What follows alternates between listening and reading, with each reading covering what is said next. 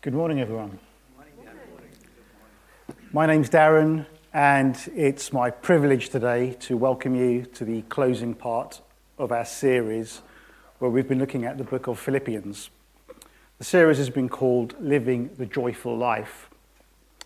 And just to recap, Paul was writing this letter to the church in Philippi. Philippi was a prosperous city in Macedonia, which was in modern day northeastern Greece.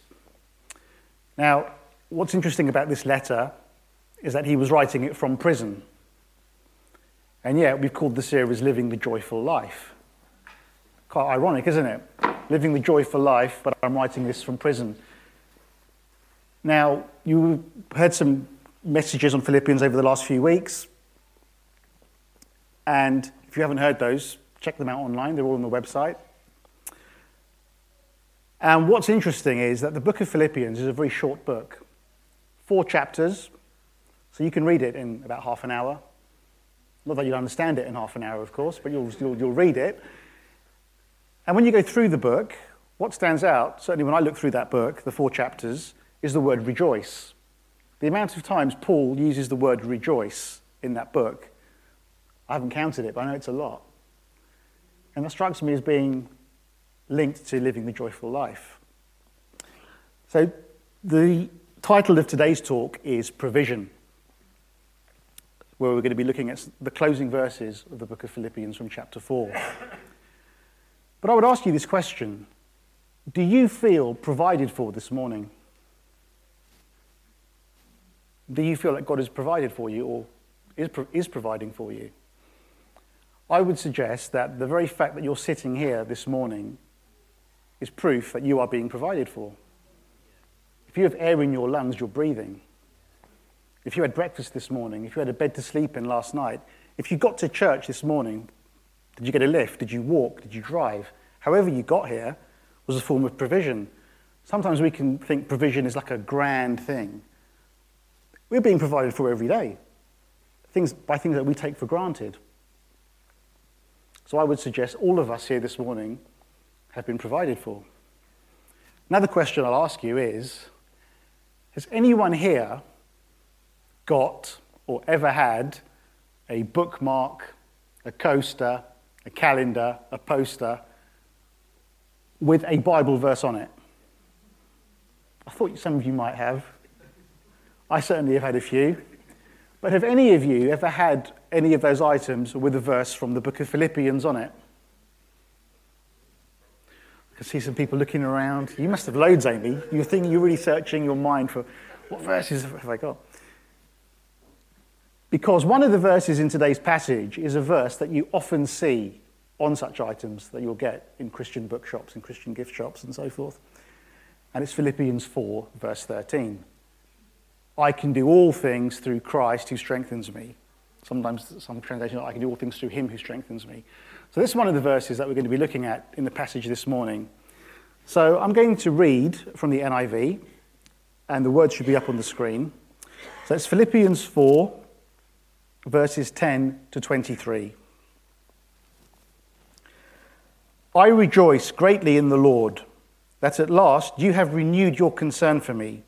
Indeed, you have been concerned, but you had no opportunity to show it. I am not saying this because I am in need, I have learned to be content whatever the circumstances. I know what it is to be in need, and I know what it is to have plenty. I have learned the secret of being content in any and every situation, whether well fed or hungry, whether living in plenty or in want. I can do everything through him who gives me strength.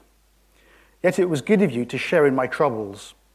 Moreover, as you Philippians know, in the early days of your acquaintance with the gospel, when I set out from Macedonia, not one church shared with me in the matter of giving and receiving, except you only. For even when I was in Thessalonica, you sent me aid again and again when I was in need. Not that I am looking for a gift, but I am looking for what may be credited to your account. I have received full payment and even more. I am amply supplied. Now that I have received from Epaphroditus the gifts you sent, they are a fragrant offering, an acceptable sacrifice, pleasing to God. And my God will meet all your needs according to his glorious riches in Christ Jesus. To our God and Father be glory for ever and ever. Amen. Greet all the saints in Christ Jesus. The brothers who are with me send greetings. All the saints send you greetings, especially those who belong to Caesar's household.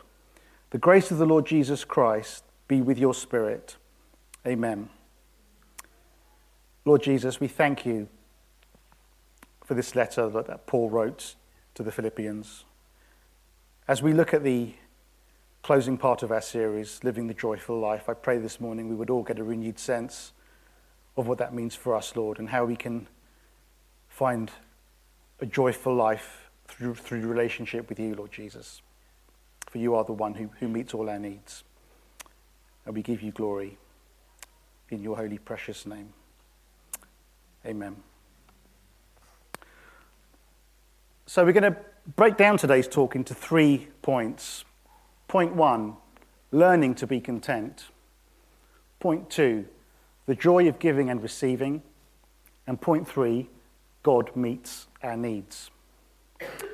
So, point one, learning to be content. So, if we could have the words again, please, Lily. Thank you.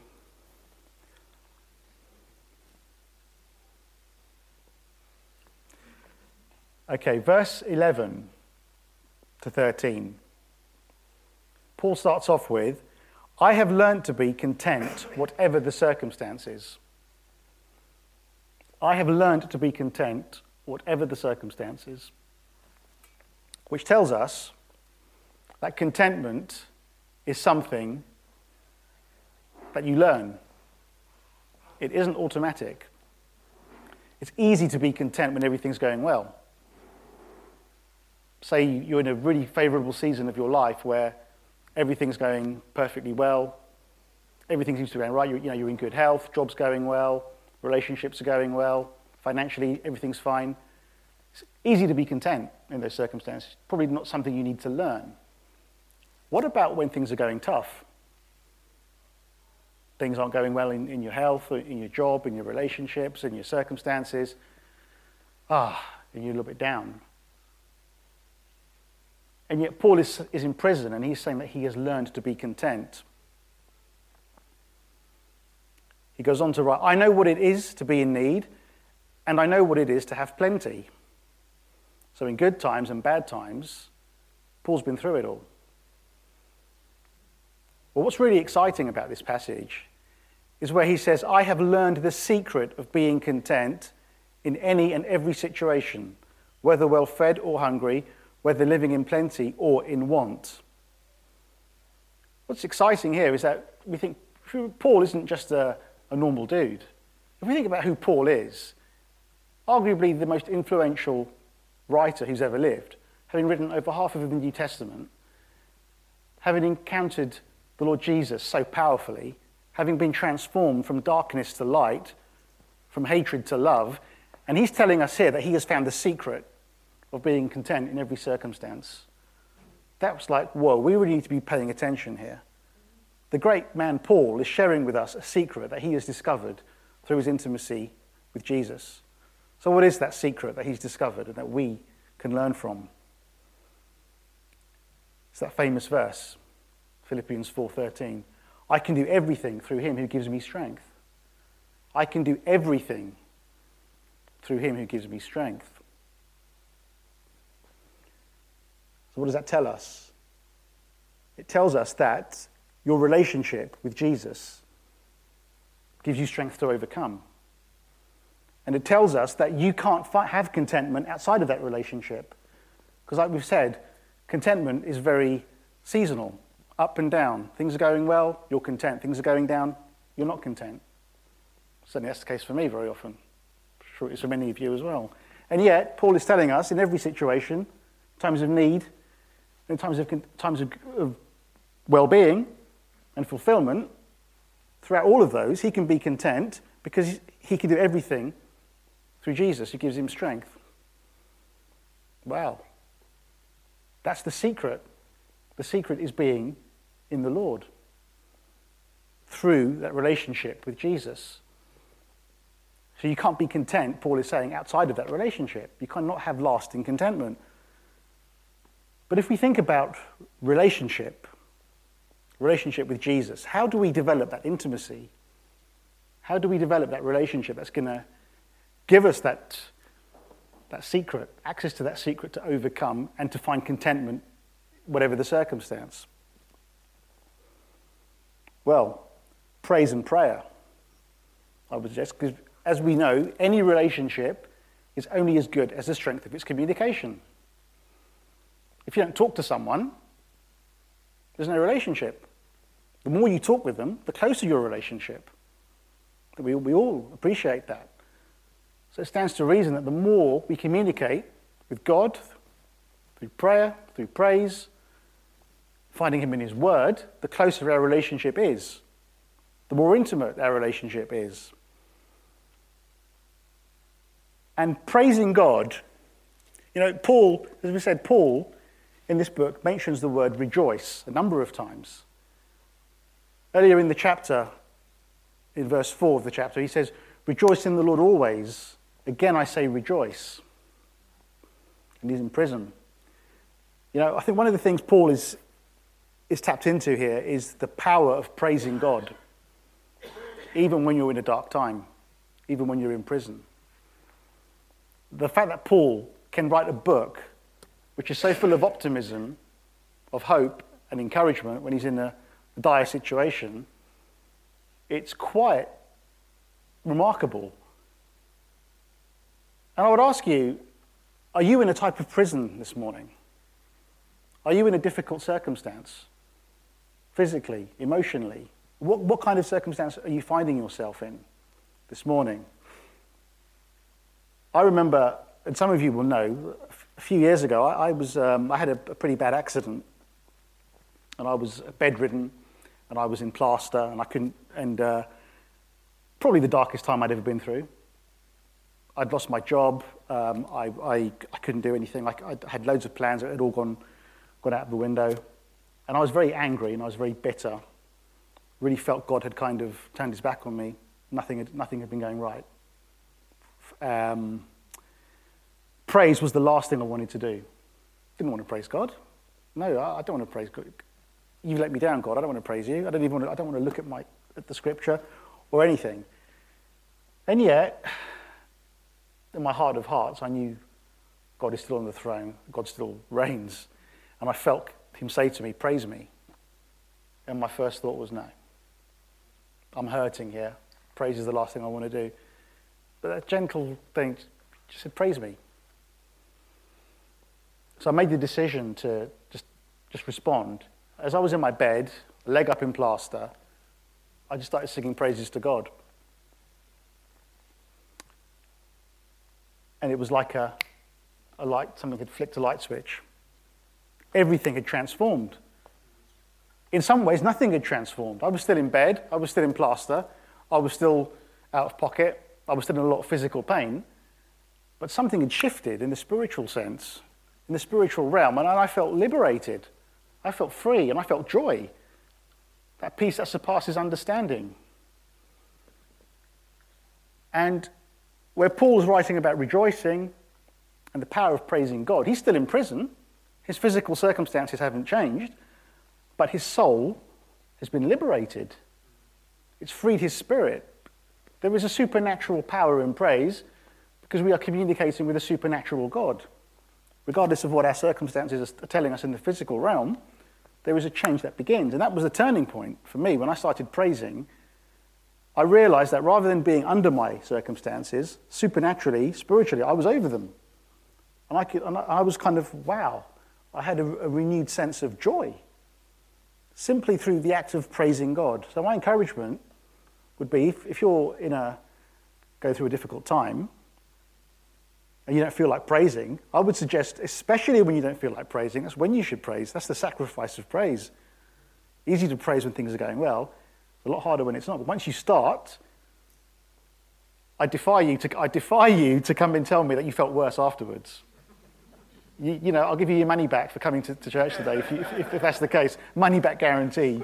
You will not feel any worse. You will, you, you, I guarantee you will feel So much better when you start praising God, whatever your situation. You know, God inhabits the praises of his people, as it says in Psalms. James writes, Draw near to God, he will draw near to you. And praise attracts the presence of God into your circumstance. And it would always change things for the better. Point two the joy of giving and receiving. So there are a few verses here where Paul writes, verse 10, I rejoice greatly in the Lord that at last you have renewed your concern for me. Verse 14, it was good of you to share in my troubles. Verse 16, you sent me aid again and again when I was in need. These are all expressions of, of love in action. Then we think about provision as being often being something physical, aid, physical aid, which of course it is. And of course, this time of year, the festive season, we know that there is a lot of need in our communities and that people are in real need of physical aid and provision. But also, emotional provision is still provision. Time is a massive provision. If you take the time to listen to somebody, to talk to somebody. That's provision. You could, you could be having going through a bad day, someone sends you a, an encouraging text message.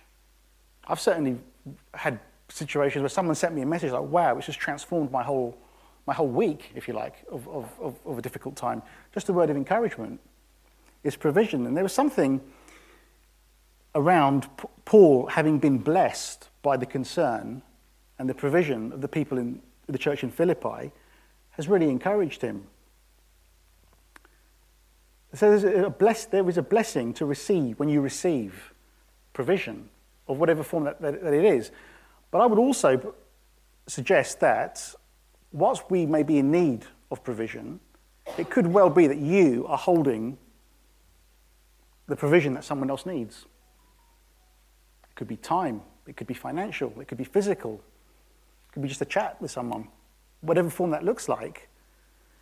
And the idea of provision, something that you give, something that you receive, is what builds community, relationship building, the exchange of giving and receiving. And Paul describes this as being a fragrant offering, an acceptable sacrifice, pleasing to God, in verse 18. You know, we know God loves a generosity and a cheerful giver. There is a blessing that comes with generosity. Proverbs 11:25. A generous person will prosper. He who refreshes others will himself be refreshed. And Paul talks about this as being a fragrant offering. And Paul mentions about it being credited to their account. So God honors generosity. He honors it when we are able to provide joyfully. It's all part of living the joyful life. It's taking the, taking the time to, to help someone, as well as receiving the provision.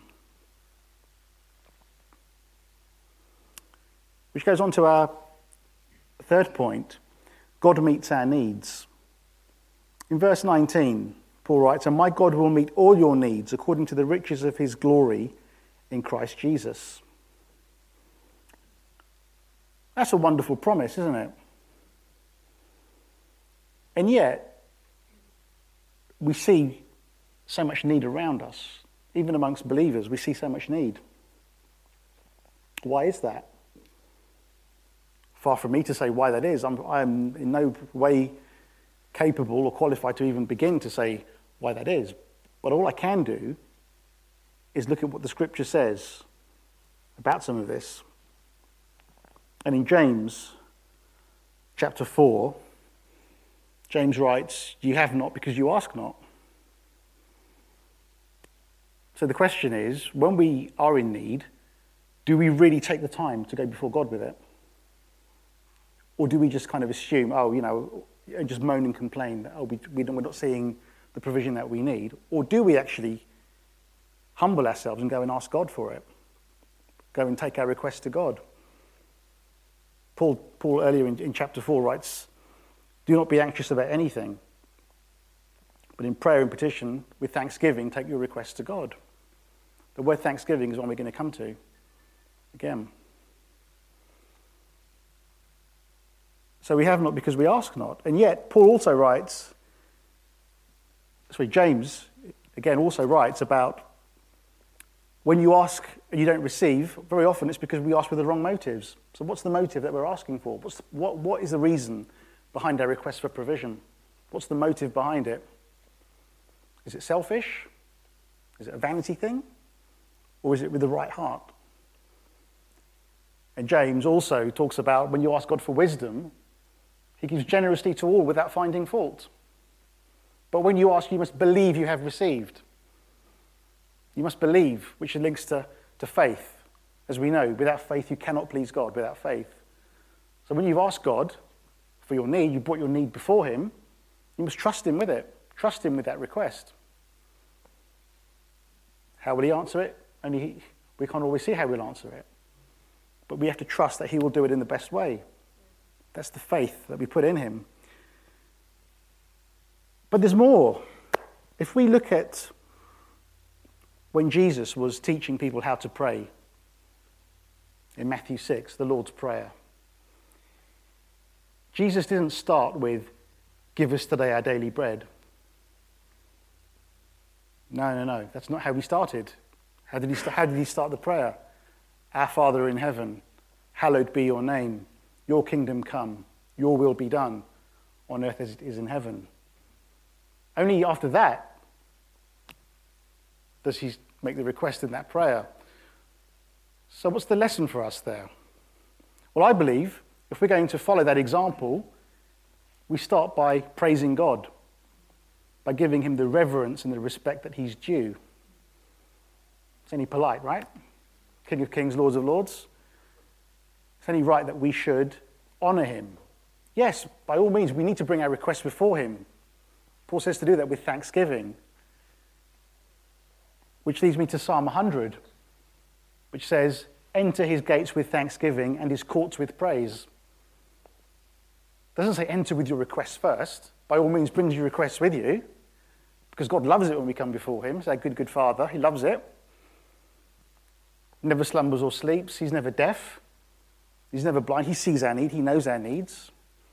And yet, what joy to enter his gates with thanksgiving and his courts with praise, whatever our situation. Because I say, will transform everything. We may not see an immediate solution, but it changes something when we do praise him. So I'm going to just uh, invite the band back. Um, and just want you to think about this whole concept of the joyful life, even if you're going in a difficult, if you're in a difficult season, which really is what the overarching message of one of the overarching messages of the book of Philippians is. It's one of thanksgiving. It's one of joy. And while we just close in a final song, whatever your need is, bring it before God, but bring it before Him with in an atmosphere of thanksgiving and praise, as the scripture shows us. Bring your, bring your request before God, Paul writes, by prayer and petition with thanksgiving. Present your request before God. So let's do that. As we worship, let's give the Lord glory and let's bring our requests before Him.